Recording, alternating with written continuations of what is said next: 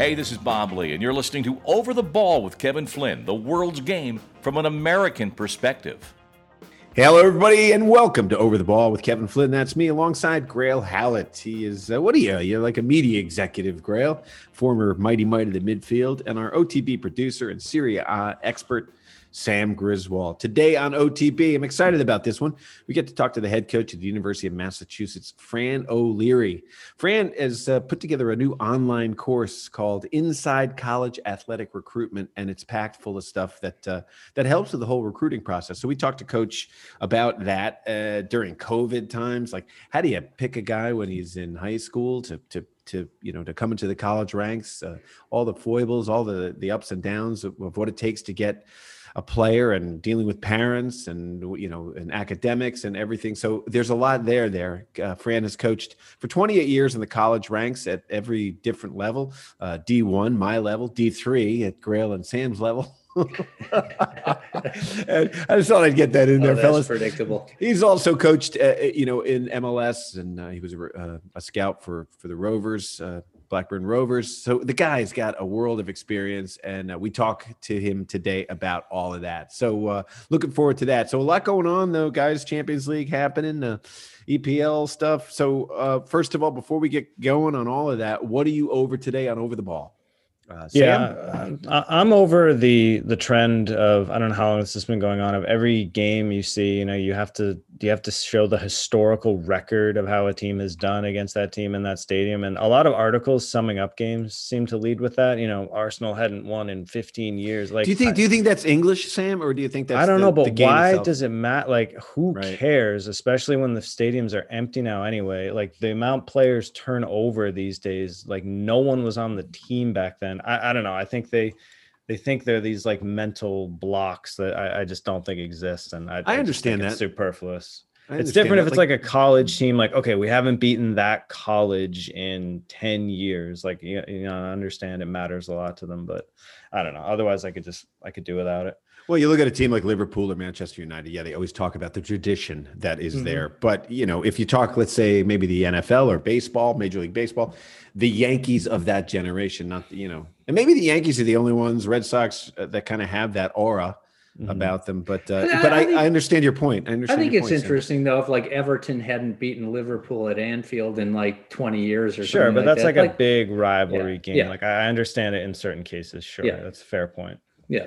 All right, Grayle, what are you over today on OTB? Uh, I'm over the debate on who the best striker in the world is because I, I just saw uh, Lewandowski score another hat trick Wow. uh, there a over the weekend in Der Klassiker. And uh, again, I just don't think he gets eno- enough love in the conversation. The- the I love your guys- German. I love your German too. You did Der Klassiker. No, I said Der Klassiker. Well, I'll let you, no, you. I'll let you do it, funny, because you do. a Der good German. Klassiker, ja, There, gut, there, das ist gut. there we go. We go to the Hogan's Heroes. He's um, he's amazing. He's great. He's just great. And he's money. The thing is, he's just like people are just like forget about him. I feel like. And he also does a lot of things. He holds up, he holds the ball well. You know, guys play off him, and but man, you give him an opportunity, a half chance, he finishes, a quarter chance, Yeah. that guy finishes. It's uh, it's pretty amazing. Hey, so I have something a little different today. Uh, I usually let you guys do what he over, but uh, we have one of our listeners, uh, a, a soccer uh, player, coach, and uh, is in the business as well. Ted Priestley. He uh, submitted something that he is over. He does not like when English announcers say after a second goal when a team goes up by two goals saying uh, well they've surely sealed the deal now. And even though there's like maybe 10 to 15 minutes left in the game. And i understand that because look as a player Oh yeah. momentum shifts and all of a sudden we've all played in those games where you're just hanging on for the last 10 minutes. You got some announcer up in the booth just sitting there with his coffee or tea i guess over there. But you know it's like wait shut up. We, the game's done over. We haven't cleared you know sealed the deal yet. What do you think Well, well, it's also it's also a really dumb thing for an announcer to say because their whole job is to keep people watching. So the last thing you want to do is tell viewers that the game is over so they can turn off the broadcast or wherever they're the streaming, whatever they're doing. So again, I just don't think that's a very intelligent. See, I you, don't you think- always give the I don't think media the angle. network. I don't think the network would appreciate that. Yeah. You're very happy. All right, Sam. Um, the Porto game yesterday. Uh, Porto beats Juve on away goals. What are your thoughts? Yeah, uh, pretty wild. I mean, this went to extra time and ended three two to Juve. But um, I, I, mean, the reaction in Italy has been has been crazy. I mean, Juve were up a player, up a man for about the last hour of play. I think. Um, after which is always hard. That's always a difficult position. Everybody yeah. they pack their net. You know, they they park the bus. Yeah, so they were down a goal and then they they they scored two to make it two ones. That sent it to extra time. But I, I, I mean I, I don't know. P- you know, people are saying this was such an entertaining game and so much fun. I, I just think Juve are such a shambles right now. It's om- like I, I dislike Juve and I'm glad that they're a shambles, but like no one on that team wants to defend. I mean, if you saw the goal that ultimately proved the difference, I mean, it's three guys basically turning away in the wall, jumping. It goes through Ronaldo's legs. He's getting a lot of flack for that. Honestly, it could have gone through any of them. I mean, and to me, yeah. that basically sums up how, what Juve want right now with Andrea Pirlo as the coaches. They want to be this chilled out, like athleisure brand. Like no one wants to work hard, no one wants to defend, and they want to do the pretty part of the game. I yeah, guess, and right? I, I, mean it's sort of a little bit like PSG, this sort of like mm-hmm. luxury brand uh, look that they want to go for, and uh, I, I, don't there was such a contrast to me from the a game on Monday, which was Inter against Atalanta, um, which a lot of people were really looking forward to. It's supposed to be this really high scoring, you know, game in Serie A, the two highest scoring teams in the league. It ended one nothing to Inter, and you know, I will say it was not a very entertaining game for a neutral uh, spectator, but I mean, the way that Inter locked down that game defensively was really something, and it was just just a really stark contrast between approaches to the game and i think you know there's sure there's the entertainment value but there's also something to be said for doing something that works and is effective uh, and actually you know gets you results. So anyway that that's my takeaway. All right so to yeah. be selfish as an american uh, and going back to the juve game how did uh, mckennie play? Yeah so mckennie came on as a sub. I mean he's also i wouldn't say getting too much flack for this but he got nutmegged and then you know reached back and barely grazed this guy on the shoulder to give away the free kick that uh, actually led to the the goal. But uh, he came on as a sub. I thought he should have started, if not come on much sooner than he did, because Arthur, yeah. who was playing in midfield for Juve, has not been good at all this year, and I think McKennie is far more dynamic. And uh, yeah, I was a bit disappointed he didn't get to play more. But uh, again, I mean, I, am not putting any blame on him for what happened. God, I don't know. I think you're about to get arrested, Sam. Is that you? Who's got all the, the sirens in the background, or is that? well, I live in a, I live in a town with a big Portuguese population, and there were a lot of Porto jerseys on the streets yesterday. So the celebration may may still maybe it's continued, yeah. and maybe and it got out of hand. Somebody set something on fire because that was the, fire Juve, truck. That I think the Juve police are coming after Sam. Hey, so Grayle, you watched the the Dortmund game, but what I was interested about that yeah. was uh, ABC covered it. Uh, and in a big way. What you, what were your thoughts on the game and and that no, coverage? No, they didn't cover. Well, uh, actually, are we are we talking about Champions League or are we talking about last weekend's Bundesliga match? Because those well, two, two different. So so yeah, so yesterday, uh, Dortmund and Sevilla uh, tied two all but Dortmund yeah. went through an aggregate uh, five four, and and just the highlight that, that is Haaland scored two more goals.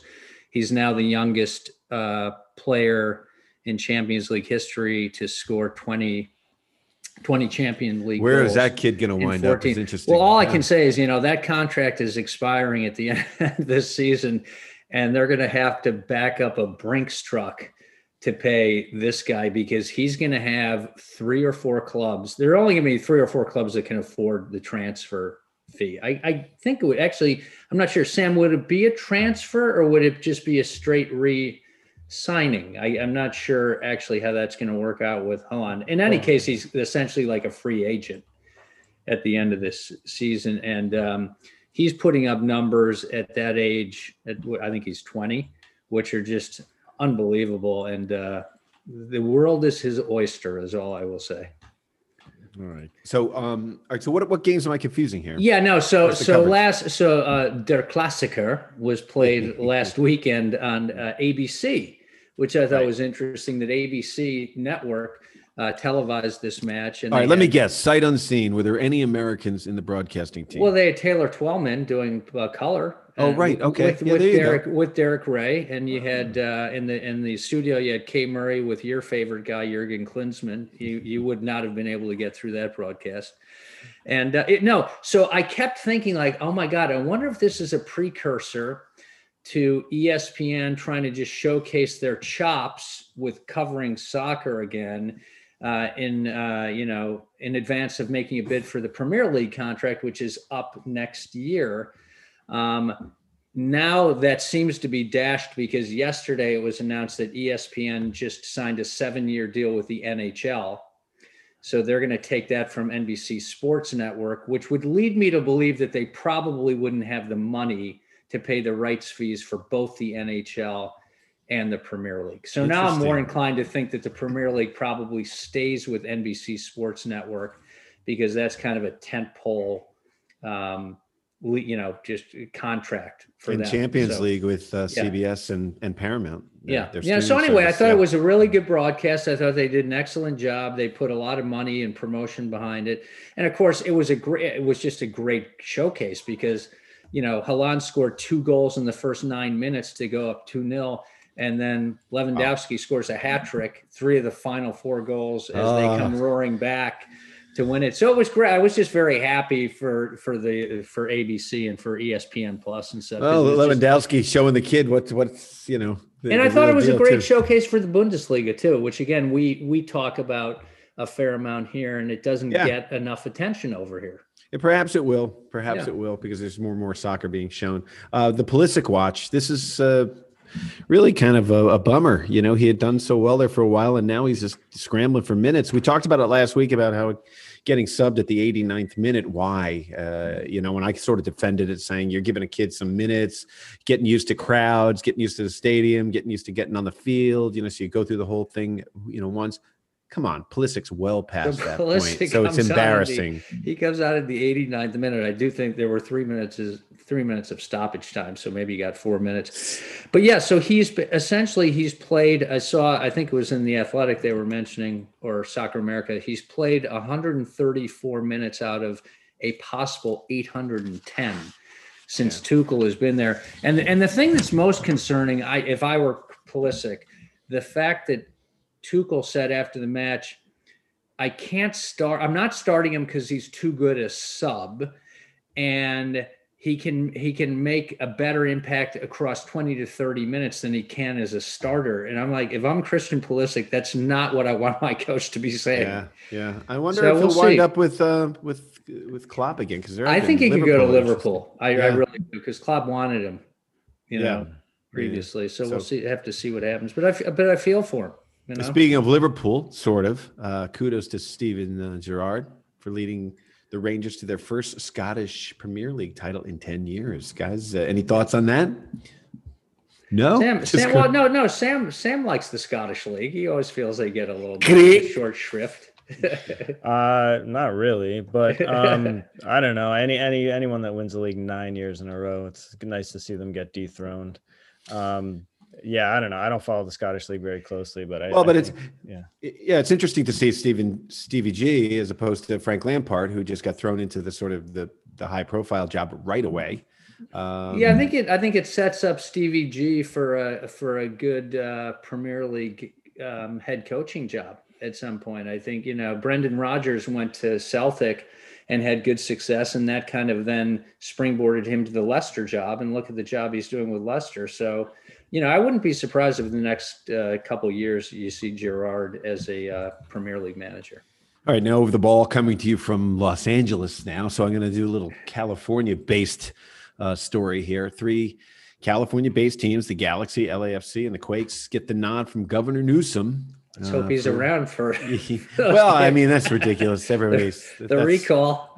Yeah, the recall. But uh, fans can start going April 17th at 20% capacity. So uh, the, the camps, preseason camps, open March 8th ahead of the, the 17th opener. But Toronto FC, Grayle, talk about that and their COVID did- struggle. out of the gate and just positive cases all over the place. So they had to basically open the camp and shut the camp. So they're, I think they're training out of Florida. I think most of the teams are training either in Florida or, or Arizona. And so, yeah, they, they're basically in a, in a holding pattern and how, who knows how long that's going to be. All right, so I want to get to Coach Fran O'Leary in, a little bit, but before we do, Sam, this uh, handball stuff has reared its ugly head once again. What are your thoughts? Uh, well, yeah. So there's the the IFAB has come out with you know updated rules on handballs, which I think a lot of people were hoping would be kind of a, a return to some form of common sense. Um, I'll just read through them. You guys can tell me if anything has really changed. It doesn't really sound like it has, but um, you know, basically a handball is a handball when it uh, a player deliberately touches the ball with their hand or arm, for example, moving the hand or arm towards the ball. So that that's like it was before. Understood. Uh, or touches the ball with their hand arm when it has made their body unnaturally bigger. A player is considered to have made their body unnaturally bigger when the position of their hand or arm is not a consequence of or justifiable by the player's body movement for that specific situation. By having their hand arm in such a position, the player takes a risk of their hand arm being hit by the ball and being penalized. So I don't understand any. That's of a lot of I mean, that, that's- Sam. That, that- that's just gobbledygook. that sounds like legalese that I don't even want to try to parse. Um, there's an article in Soccer America by Ian Plenderleith who basically is saying, you know, they've wasted a year because this is nothing. No. Um, Right. and I think that's kind of a fair assessment. Um, Yeah. There's also you. Uh, so if you score uh, directly from a hand arm, even if accidental, that's still a handball.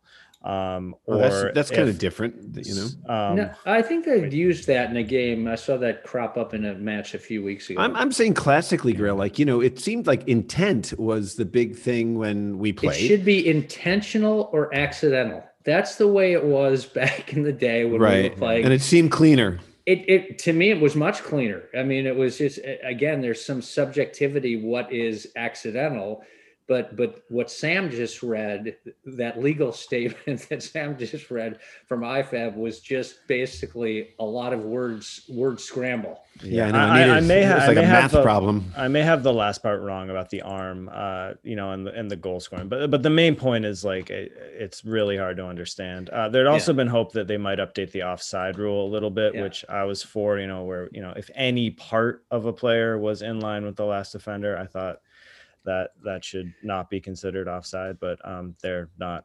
You know, Yeah. taking that, Oh, that man. step. I just when we talked about that last week about when it's a clear offsides uh, to just call it to not let the play continue. Well, That's now the they're point. drawing the arm like that line down from the arm, right to the uh, to to to next to the defender and stuff, and it's gotten very very fine. Um, I think when we played again, it used to be just the feet. I think if your feet Yeah. were on sides Yeah. uh, or offsides, that's what would, would count. Oh, then it was uh, what part of the body is it a part of the body that can actually score a goal? So if it's the head leaning forward, it's like, oh my god. I just think also too, like so many defenders are getting called when they, you know, they kind of twist their body, right? And when you twist your body, your arm tends to come away from your body, but you're turned away from the play. The ball hits your hand. You have no idea where the ball even is at that point, and it's a handball. I mean, that's just ridiculous. Uh, no, that sounded like an That's IFAB. That sounded like IFAB. All right, Yeah. so let's uh, let's take a break here. When we come back, we talk to head coach at the University of Massachusetts, Fran O'Leary.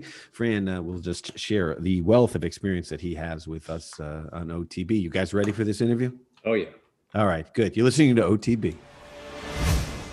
Over the Ball is brought to you by Soccer America. Go to socceramerica.com slash join and sign up for the Soccer America Pro membership. It's just $4.90 a month or $49 a year. And by Ticket IQ, the simplest and cheapest way to buy tickets. Go to ticketiq.com and when it asks for the promo code, punch in OTB10 for $10 off of your purchase. Can't lose. All right, joining us now and over the ball, he has uh, been coaching successfully in the college ranks for over 28 years. Currently, the head coach at the University of Massachusetts, where he has successfully led that program for the past five years. A native of Dublin, Ireland, Coach O'Leary has spent uh, time in the professional ranks as well, spending uh, two years with Toronto FC and MLS as an assistant coach and also their director of player development. He was also a senior scout for Blackburn Rovers, so he uh, knows the pro ranks as well. And most recently, he's put all that knowledge to use uh, and put it out there uh, in an online course titled Inside College Athletic Recruitment, which focuses uh, in and on the college recruiting process, which is a huge, uh, huge uh, bit of information that's put into a nice online course there. Welcome to Over the Ball, head coach Fran O'Leary. Coach, how are you? Yeah, great, Kevin. Thanks, guys. Really nice to, to be on. Thanks for having me. Yeah, you know, we it's been such a, a crazy going on two years now, I guess a year and a half with uh, you know coaching through COVID. Uh, that's one thing we want to talk to you about. But this is really interesting. This recruiting uh, online course that you have because you bring a world of experience through college coaching. Incredibly challenging this year with the COVID crisis, but uh, so many variables that weren't around when I was sort of coming up. I mean, kids are getting offers uh, as like sophomores in high schools to be in college, and you know, you've been in the professional ranks, you've been in the college ranks for a long time. How do you pick a player and offer him a scholarship or money when he's still developing? I mean, that's a that's quite a task. Yeah, it's it's challenging, and as you say, Kevin, it's it's gotten earlier and earlier, even more yeah. so on the women's side. Mm-hmm. Sometimes mm-hmm. early in their sophomore years. I think typically on the men's side right now, you'll see offers going out uh, into junior year, and the NCAA has changed the rules to reflect the earlier recruiting by allowing official visits to take place in the junior year. What what we found out was happening was kids were being asked to commit without ever having the chance to have an official visit to campus. So fortunately, the NCAA changed that rule.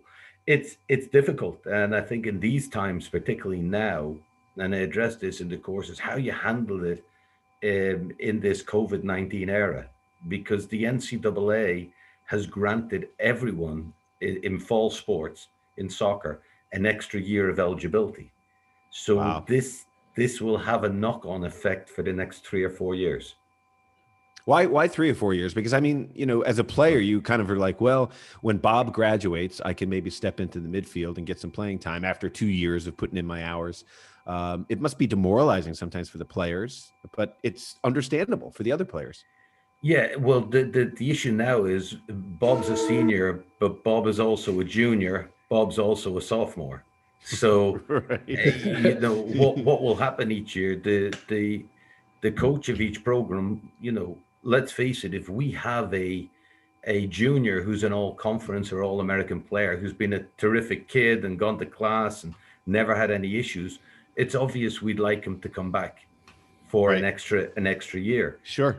I, think the the important thing now in the in the short term is for high school student athletes to ascertain from the, the coaches at the college level who are recruiting them is there a roster spot still available uh, or do they need to postpone or push back their recruitment for a semester or even consider taking a gap year i think we're going to see this year we're going to see a lot of kids take pg years or gap years yeah, there just seems to be a lot more to consider. And also the fact that I don't know, I don't think I reached puberty till I was a senior in high school. I think my girlfriend would say maybe I haven't reached it yet. Uh, Grayle, you have a question? Yeah, uh, great to have you on, Coach. Uh, I'm just curious, uh, as, as part of the whole pandemic challenge, um, what you're seeing, uh, the, the role of parents, which has always been such a big part of the recruiting process that you have to deal with. Have you found that parents – uh, have gotten even more involved in the process, which kind of led to this idea for your online course, or, um, or, or how has that changed? I'm just curious how that dynamic has changed over the past year. Yeah, I, I, think even even more so, Grayle, than the past year, the past few years. I think what we're finding is young people nowadays rely or lean heavily on their parents for input. Uh, I, I believe, though, they should let their kids own the process, be there by their side to support them if they have a setback. And the vast majority will have setbacks.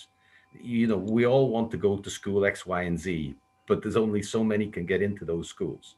So uh, parents, you know, can either help or hinder the process. Mm. Uh, the, the the best ones I've seen have, have let the kids take ownership, take ownership of their soccer experience, take ownership of their search, but to be there by their side.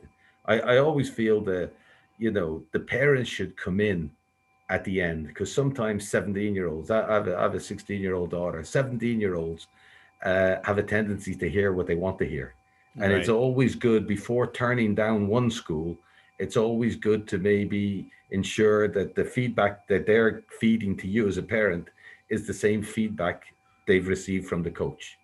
And the the the other the other one point I'd make quickly is you know, when if they're fortunate enough to get an official visit offer, you know, meaning we would fly somebody in or a college coach would fly them in or pay their expenses.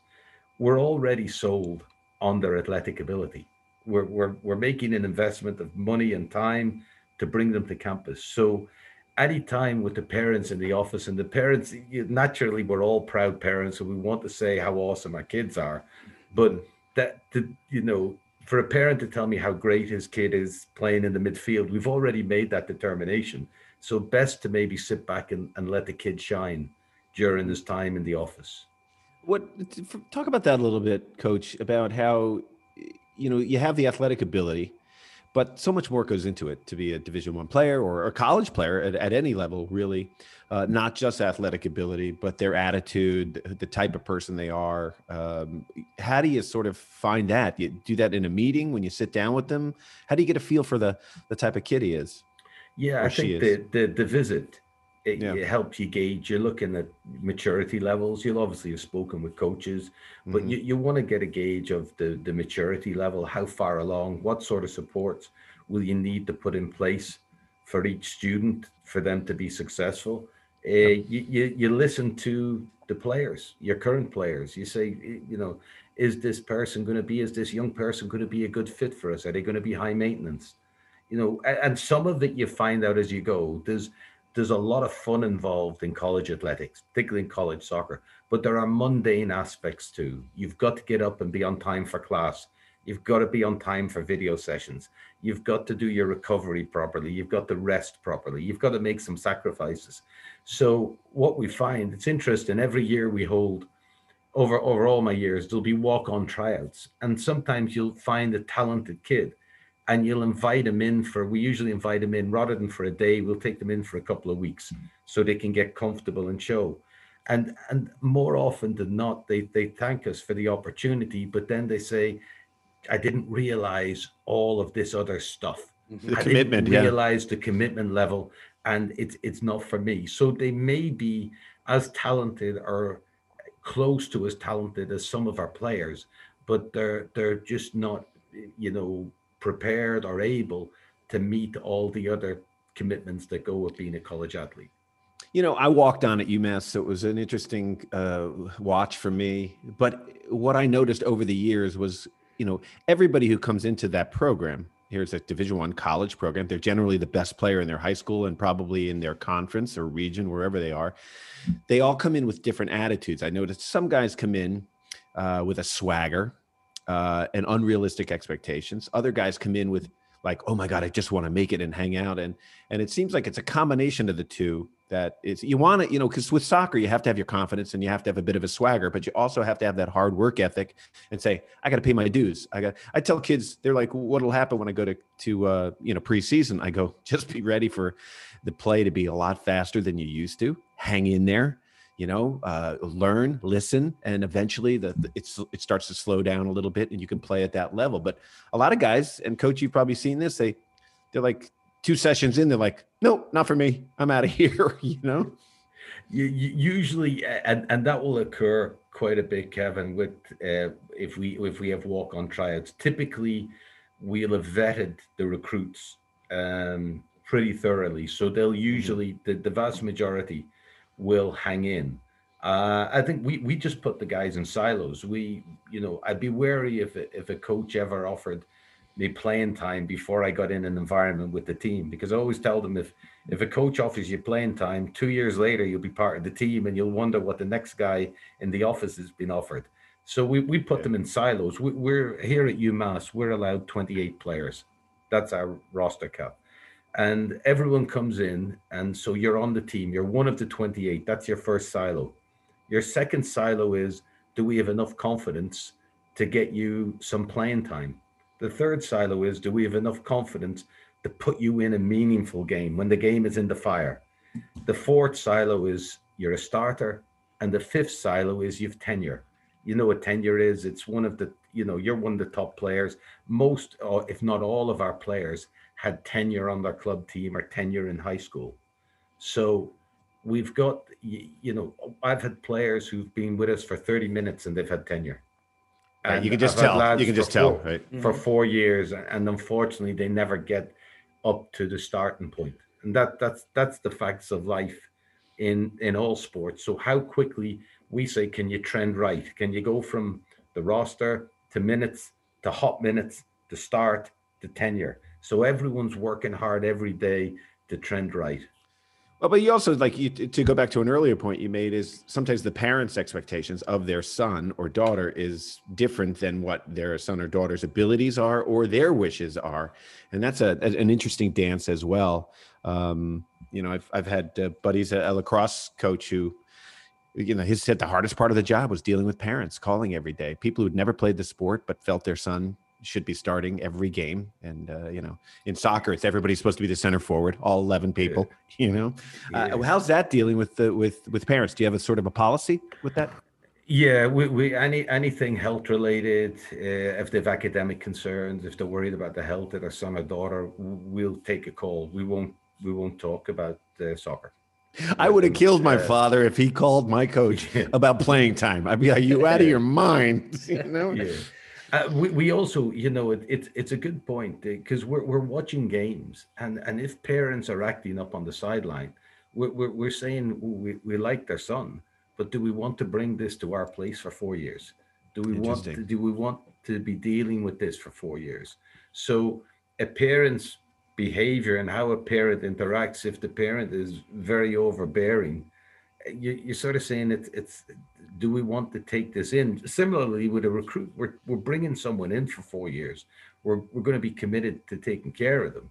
Mm-hmm. Um, and then, you know, how much positive baggage do they have and how much negative, negative. do they do they bring with it?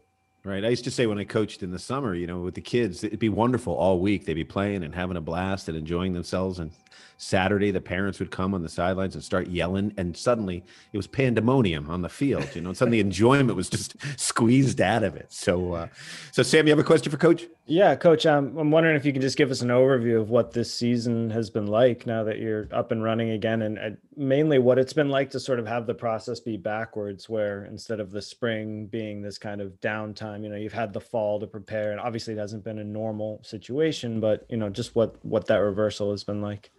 Sure, sure, Sam. Very interesting. Totally new experience for all of us. We, we've come back. Uh, we're we're in a very tight bubble.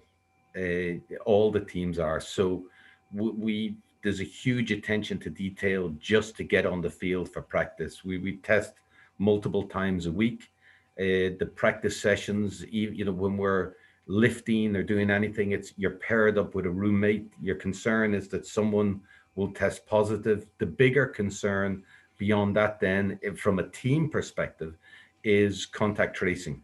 So, what shuts down a lot of teams is not the first positive, but the people they've been in contact with. And obviously, teams have, you know, are close together.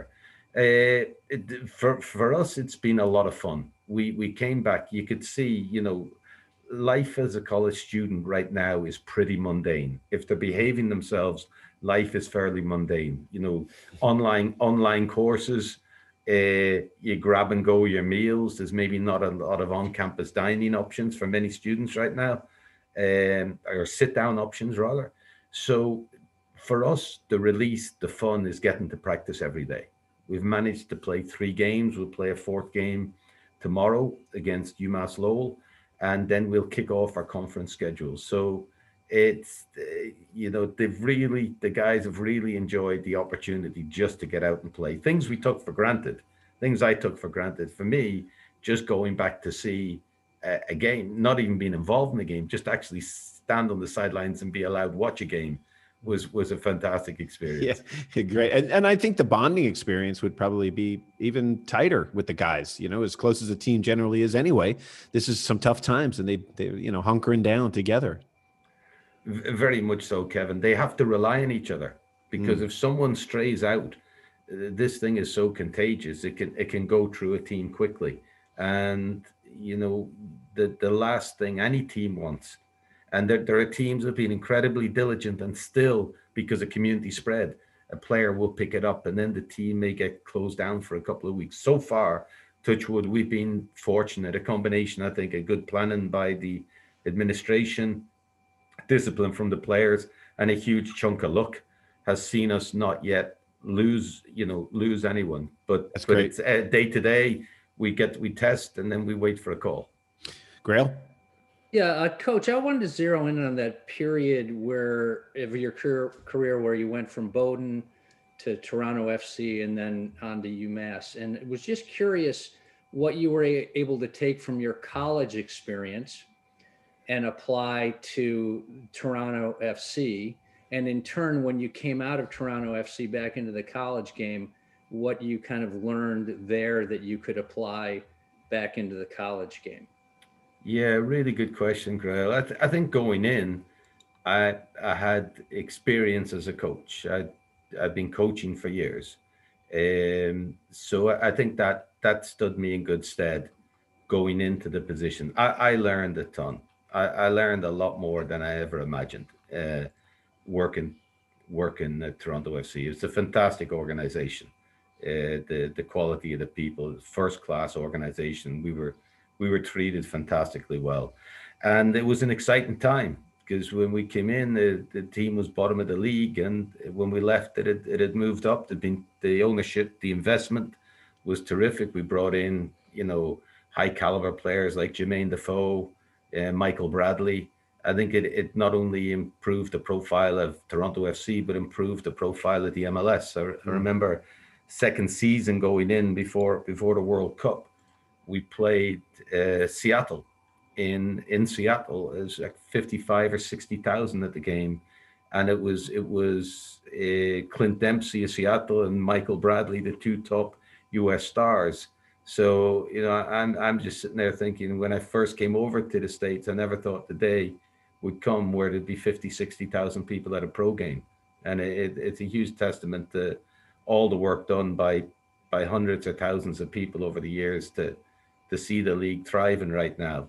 But I, I learned I learned an awful lot. I learned ter- the importance of recovery from the the conditioning folk, the the periodization, how to handle travel, how to to recover. I think I took some of these things into UMass. That sometimes less is more. Mm-hmm. Our training sessions r- rarely, if ever, last more than ninety minutes and we, we've a we've a hyper focus a couple of days before the game, 48 hours out, in terms of the the areas we use to practice and the the amount of time we practice to try and have folk ready, players ready for the game. So I I, I love the experience. Mm-hmm. Toronto is a, an awesome place, and uh, I came away, um, I think, a, a, much better coach for the experience. So, so coach, to go back to your recruiting online course, it, this plays into it because just like you're looking at high school players trying to come into the college ranks and what you have to look for. Can you also talk a little bit about what you would have you would look for as a player development person, eh, let's say in Toronto, looking at a college player and trying to figure out who can transition into the pro game?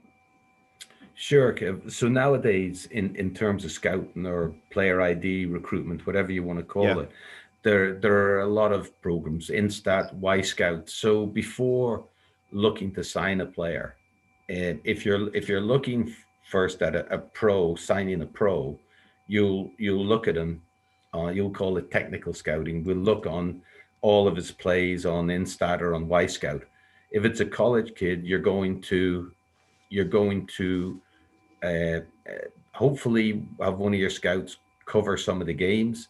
Mm-hmm. You'll then obviously nowadays again have access to tape and the MLS has had uh, combines. So you would look at the players at the combines, uh, and then you you go into your draft and you hope you get you hope you get the right ones. You know, we, we were we were fortunate in Toronto to take a couple of lads, Nick Hagglund, who's still playing in the league, and Nate Lovitz, who actually plays has played several games for the national team. And they were yeah. both from interestingly, both lads were not from huge programs. One was from right. Xavier and one was from Elon but they were the main guys in their programs. They they I won't say they carried the program on their shoulders, but they they had a huge impact on the success of both programs, and that that played into the decision making process. Yeah, but you know, so you're coaching kids that probably want to play professionally, and you either recognize it in them or at, tell them what they need to work on to be able to get to the next level. Correct? Yeah, everyone wants to play professionally. Right. It's it's you know. No, but, but to I- cut you off, Coach, a, a conversation we've had before where you said, you know, even when you were playing and you were getting close to, you were being in the pros and training with some pro teams, you like, you said to me, you're like, Flinny, I, I had it one day, but I didn't have it every day. And you realize to play at that level, you got to have it every day. You got to be there. Yeah, I, I think it's a cruel thing. So uh, sports can be cruel because when you move up a level, I think when you've reached your level, you can, uh, you know, we use the term spit out. You can produce four good games and maybe a subpar game, Mhm. and then you go to a level where you're straining. The next level up, but it could be high school to college, college to pro, and you you end up then having subpar games. But after three or four subpar games, you have a good one and it teases you into thinking you've got a chance. It's, quite cruel, really. Yeah, actually it's, think, "Oh, it's like golf, right? That one Yeah. shot, good shot keeps you going. yeah, I, I, I've hit a good shot, so why can't I shoot Play this 70? Yeah. Right. So, so that's that. That to me is a gauge. And when we're looking at college kids as well, we'll, we'll say he's done well today, but can he do well tomorrow? Tomorrow, and then you forgive a a, a poor game if you think the next three, four are going to be decent. And it, it is. I've, I've had guys come in and say, "Wow, "What about this day in practice?" Or when you took me off the bench in this game, look at me. But they tend to forget the four other games. And and it's just you just reach a level and you're straining even physically. You feel because the game is quicker both physically and mentally you, you, you feel you're not trying. You're trying your hardest. It's just the the speed of thought is is maybe a little too quick for you. Oh, Grayle? Yeah, coach, I'm going to throw out an incredibly broad sociological question here that could oh, probably no. require an entire podcast, but I'm going to ask you to give it a go in a, in a few minutes in a short amount of time. Could you just describe from your perspective the complicated relationship that Ireland, the country, has with the game of soccer? because I've always thought, having lived in England when I grew up, that it's just it, it's just it's just a very unique uh, relationship, and I'd love to hear it from your perspective in terms of, of of where it is and where it could go. Geez, that is a full podcast right there. Yeah. That question, man. Yeah, yeah no interesting question it's uh, i think growing up it, it it's changed quite a bit and may now change again with brexit Mhm. but growing up it was the goal of every player to go we we would call it overseas even though it was a short trip to to, to play in england. Right. there wasn't many scouts. Maybe liverpool and man united a small group of teams had scouts. So it used to be one or two would go away in any given year usually one. And you you know I, I knew at a young age uh, we we played a team and there was a there was a lad called Gary Howlett and he absolutely destroyed me and uh, I went home and my dad was saying well why are you so glum? And I said well I'm definitely not the one because this guy's guy and three years later he was playing in the FA Cup final for Brighton against Manchester United.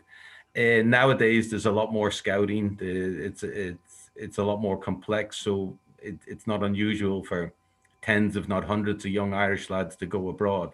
The challenge in Ireland is for such a small country is getting full-time professional league. We- We're a country of four, five, six million, but we also have Gaelic football and hurling along with rugby.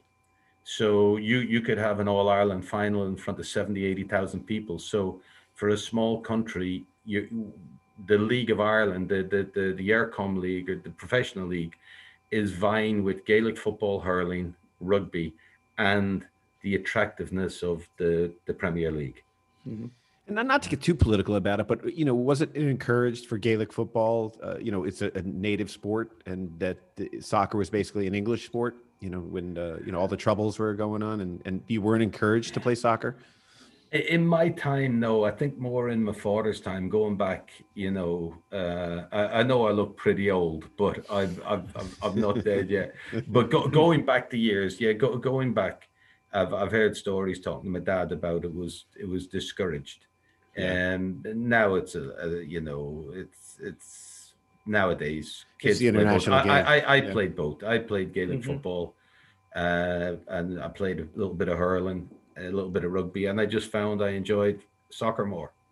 Uh, So that it, had that that day had passed by the time I became a kid. You know, I hosted a show on the Discovery Channel where they were going to send me to Ireland, and I was going to uh, hurl. And so I knew a guy uh, from Kilkenny, and he's like, you know, I said, can I go there and I, can I train with the team? And I was fit. I was like probably, I don't know, maybe 33, 34. And he's like, oh, no, Kevin, you can't do that. I go, why? He goes, I can't guarantee your safety. he goes, oh, they'll kick your ass, Flynn. They'll kick your ass. They, I go, but it'll be for the cameras, and it because oh, that'll make it worse. That'll make it worse. so, I, I, I, I, it's a true story. I was in secondary school, no, maybe primary school, and we were playing at lunchtime, and there was a Mr. Murphy, and one of the lads hadn't done his math homework, and Mr. Murphy would cane you in the afternoon. So at lunchtime, he saw his opportunity and he clattered Mr. Murphy over the head, ripped his head. Mr. Murphy goes to the hospital and he, he never had to hand in a homework. He forgot so, about the math problem. Yeah, it was, it was, okay. Yeah, it worked out great, you know. Uh, Sam? Yeah, uh, coach. To to take a step back to you know the college game again, I, am wondering you've been, you've been in it for so long. Um, do kids nowadays think they know more? Uh, I, I think we're in sort of an interesting time now where kids have grown up with the game of soccer fully as a part of culture here. I'm sort of in that middle ground where it was like slim pickings to be able to find a game on TV, and you know Kevin and and uh, Grayle, there was almost nothing. Um, do people was TV even invented? yeah, no, exactly. it was for no. me, but not for Grayle. Really. Communicated uh, so, with smoke signals, basically. Maybe, maybe do they think they know more? Is not the right way to phrase it. But I mean, how different is it having kids now that have grown up with this culture surrounding them? Yeah, it's it's a really good question, Sam. When I came over, it was difficult to to access any soccer on TV and nowadays it's non-stop. If they're not watching soccer they're they're watching you know, they're playing fifa different things. Mm-hmm. what i would say is i'd say they're more educated now.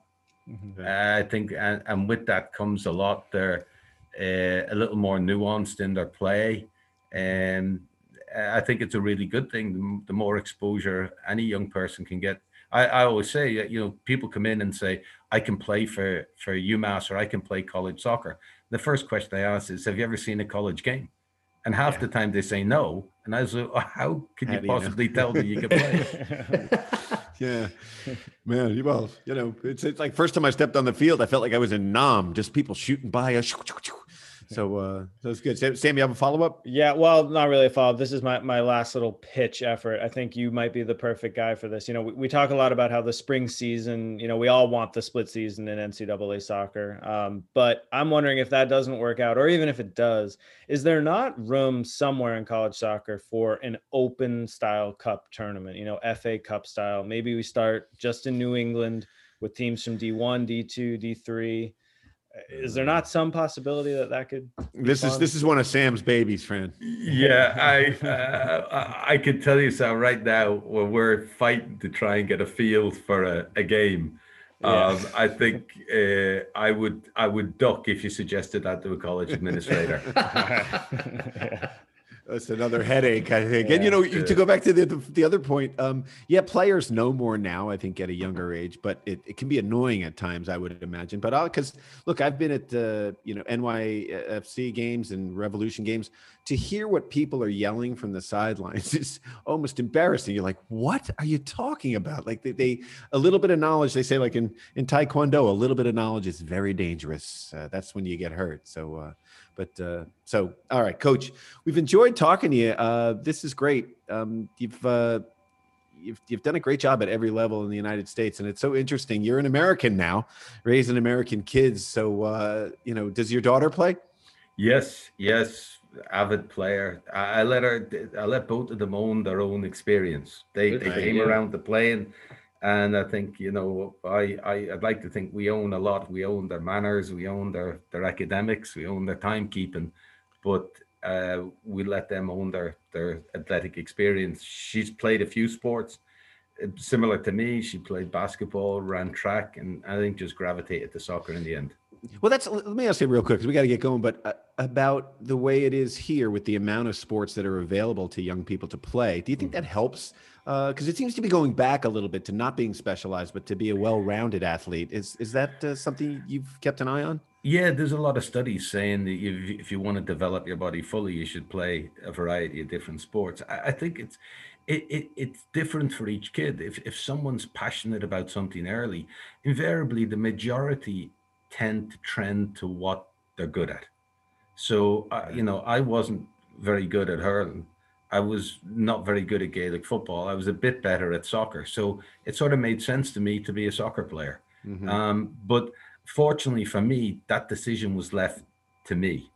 It wasn't my, my mom or dad saying, if you want to be a good uh, Gaelic football player, you better train 20 hours a week. I think for me, you start out experimenting with a number of sports, and at some stage you say, Oh, this is my passion, or I'm still enjoying playing a lot of sports. And e- either way is fine because it's it's it's meant to be fun. right. And if if you get a little overzealous about it, you take away the, you, you- you know, because the majority of kids they, they'll they'll go to school and they'll work hard in school, but they're not saying, "Oh, school is fun today," or "Oh, chores are fun today," Mhm. and and they they choose a hobby or a release, and it should be a release rather than a, a pressure, a burden to get a scholarship or get recruited by UMass. Uh, it, it it it takes away from the essence of what sport should be. Well, a lot of components go into it. You've uh, gathered them all in one place with your Inside College Athletic Recruitment online course. So check that out. Fran O'Leary, head coach of the University of Massachusetts. You've coached at every level in the college ranks and the pros. Uh, we appreciate you coming on over the ball and sharing your expertise with us today. Thanks, guys. Thanks, Kevin. Thanks, Grayle. Thanks, Sam. Really enjoyed it, guys. And best of luck in the game tomorrow, coach. Thank you. Cheers, Kevin. Hey, remember to tweet us at Over the Ball, like us on Facebook and Instagram, and write a review. In fact, make us one of your favorites. It makes a big difference. Well, it's fun getting uh, caught up with Coach O'Leary. Um, you know, boy, I tell you, I'm a big part of coaching, guys, is recruiting. It's unbelievable. And you know, we talked to like you know other head coaches that we've talked to, uh, you know, Mike Noonan or something. It's it's it's a young man's game in many ways. You're on the road a lot, and uh, so many factors to sort of think about. And now the whole COVID situation. So it was nice for Coach O'Leary to sort of uh, shed some light on that whole yeah, I think that's why he doesn't have the time to fully focus on the cup idea. You know, Your cup he is sorted exactly- that out. Man, was- that got That's, that's on hold. That's on hold, Deb. that got shot down big time. How quick. refreshing was it too to, for him to just simply say, "It's about enjoying it." You know, Yeah. I mean, I hate to say it, but I mean, that is so critical because you have so many kind of kids that have been programmed and kind of overcoached, and uh, they get to college and they're like robots. I don't even know; they're just doing it. You know, they're not even enjoying it. Right. And I tell you, that's why they lose a lot of kids at 14, 15, 16 years Yeah. old. And I also look at my college experience. I was so focused on playing in the pros that I did not enjoy my college experience as much as I should have. Mhm. Um, you know, you really did, you got to enjoy the here and now. And the one thing you hear about great coaches like Coach O'Leary or, or Noonan, um, you know, you, you you say they're part of a big program, they're part of a family, they enjoy themselves, they do their best. You know, it's like even going back to like a basketball coach, uh, Wooden used to say, you know, give it your best, and I, I think you'll enjoy the the outcome there at the Mhm. very end. And it's not about uh, you know me playing in the pros and you know I'm carrying this team or all that stuff. It's a it's a And lot life, to think about. And- lessons, right? Right, but and, and at the end of the day, in America, you're in college. You're in college, and you're supposed to learn so many things socially and, and academically, and delayed gratification, all that stuff. So it's uh, I don't know, man. It's it's a tough job. You're not only a coach, but you're an educator, a life coach, really. So all right. So speaking of life coaches, each week Sam makes us uh, think very. Very, I can smell brain matter when uh, when Sam asks some of these questions. But uh, what do you got for us this week, Sam? So I only have one question, and I apologize for that fact. I wanted to have two. Uh, Well, you better apologize for the NCAA single season Division One goal scoring records, um, Okay. and I was hoping to find that number for um, both men's and women's, but I could not find it for women's. So Oh, there's uh, an information gap there, or I Sexist. Sexist. just uh, wasn't able to get there. But uh, anyway, can you guys tell me who holds the single season goal scoring record for Division One men's NCAA soccer, and how many goals it's they scored? be- I don't think it's going to be a. Kyle Rote Jr. or Ken Snow? Let me see. Um, Uh, it sounds like that's a no, I would imagine. so it's Uh, gotta How would you even know this, Grayle? I bet you it's, is it a player that we even know? Uh, I Is don't it, know. It's an unknown. I mean, I'd never heard of him, but I mean, it was Yeah, a yeah. long time ago. Oh, uh, I, bet I can know. sort of. I It's got to be somebody from like Indiana. Saint something. St. Louis, I bet. St. I Louis. can drip feed some information. So it's 1980. oh wow. Oh. Sure, it's not me. All right. Uh, let's see. 80, 1980. Uh, But it, but you said it was all time, Sam. Yep, the single season all Single time season. record. Yep. I'm gonna Give- just throw out. Do you remember, uh, Flitty? Do you remember Junior Salmon, Salmon from uh, Hartford? yeah, I played with him. Yeah, we Yeah. played in the Hartford Portuguese together. Great player, well, great Hartford- guy. Hart, was Hartford D1 or no D2? I think back then they were not D1. I think back then, but he, so he was a player, man. He was a great guy. He was a lot of fun um, to hang out with too. Uh, I'm gonna no, just throw out. A, I'm gonna throw out a crazy thing. I, I know this is not right, but it's more of a salute to the guy. I'm gonna say Pedro De Brito for UConn. Okay. Wow. Uh, well, no one's But right. just so give me the team. Give me I'll the give you the team now. It's Appalachian State. Oh, Oh wow! And that was probably for Hank Steinbrecher, maybe if he was. Uh, no, but I think Hank had left. Maybe uh, I don't. Have it's a uh, it was an. African player, right? An African. Yes. Yeah, it was an African player. I don't uh, remember his name. All right, so it's Thompson Usiyan. I hope I'm pronouncing that right. Scored 46 goals in Oh the 1980 goodness. season. That's according to the magazine, the 18.com. Wikipedia lists it as 45 goals. Regardless, it's still How many goals. matches? Uh, I don't know how many games it was, but uh, so he's a Nigerian player. He's also Yeah. the all-time leading NCAA men's soccer goal scorer. He has 109 in 49 games, so 2.2 a game. Wow. So, So I think he was recruited impressive by Hank numbers. Steinbrecher. He was recruited by Hank Steinbrecher. I think he played in the NSL as well for a while. Um, and I think Hank, I remember, got a big Sports Illustrated article about how well they were doing. So it must have been because of some of these players that he had that he brought in, and then he got the BU job. So I'm Um, surprised I was not able to find the women's numbers because I would think it would be someone like Mia exactly. Ham. Uh, Yeah. well, and it would be a lot shorter. The history is a lot le- shorter, right? Or So- Michelle yeah. Akers, maybe, or or was Yeah. Ham more of a school? I thought Akers scored a lot of goals too.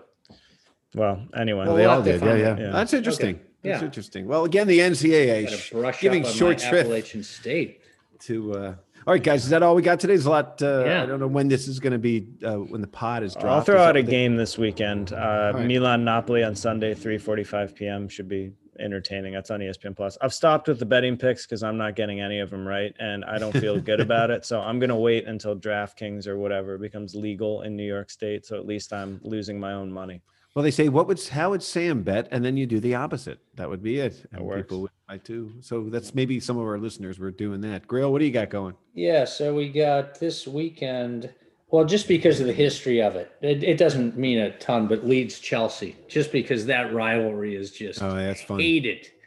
Yeah. So well, you guys are consistent. You know, uh, Grayle with the EPL and and you with Serie A, Sam. well, So, that's uh, exactly that's why That's we. it. That's nice. It's a good mix here in the show and over the ball.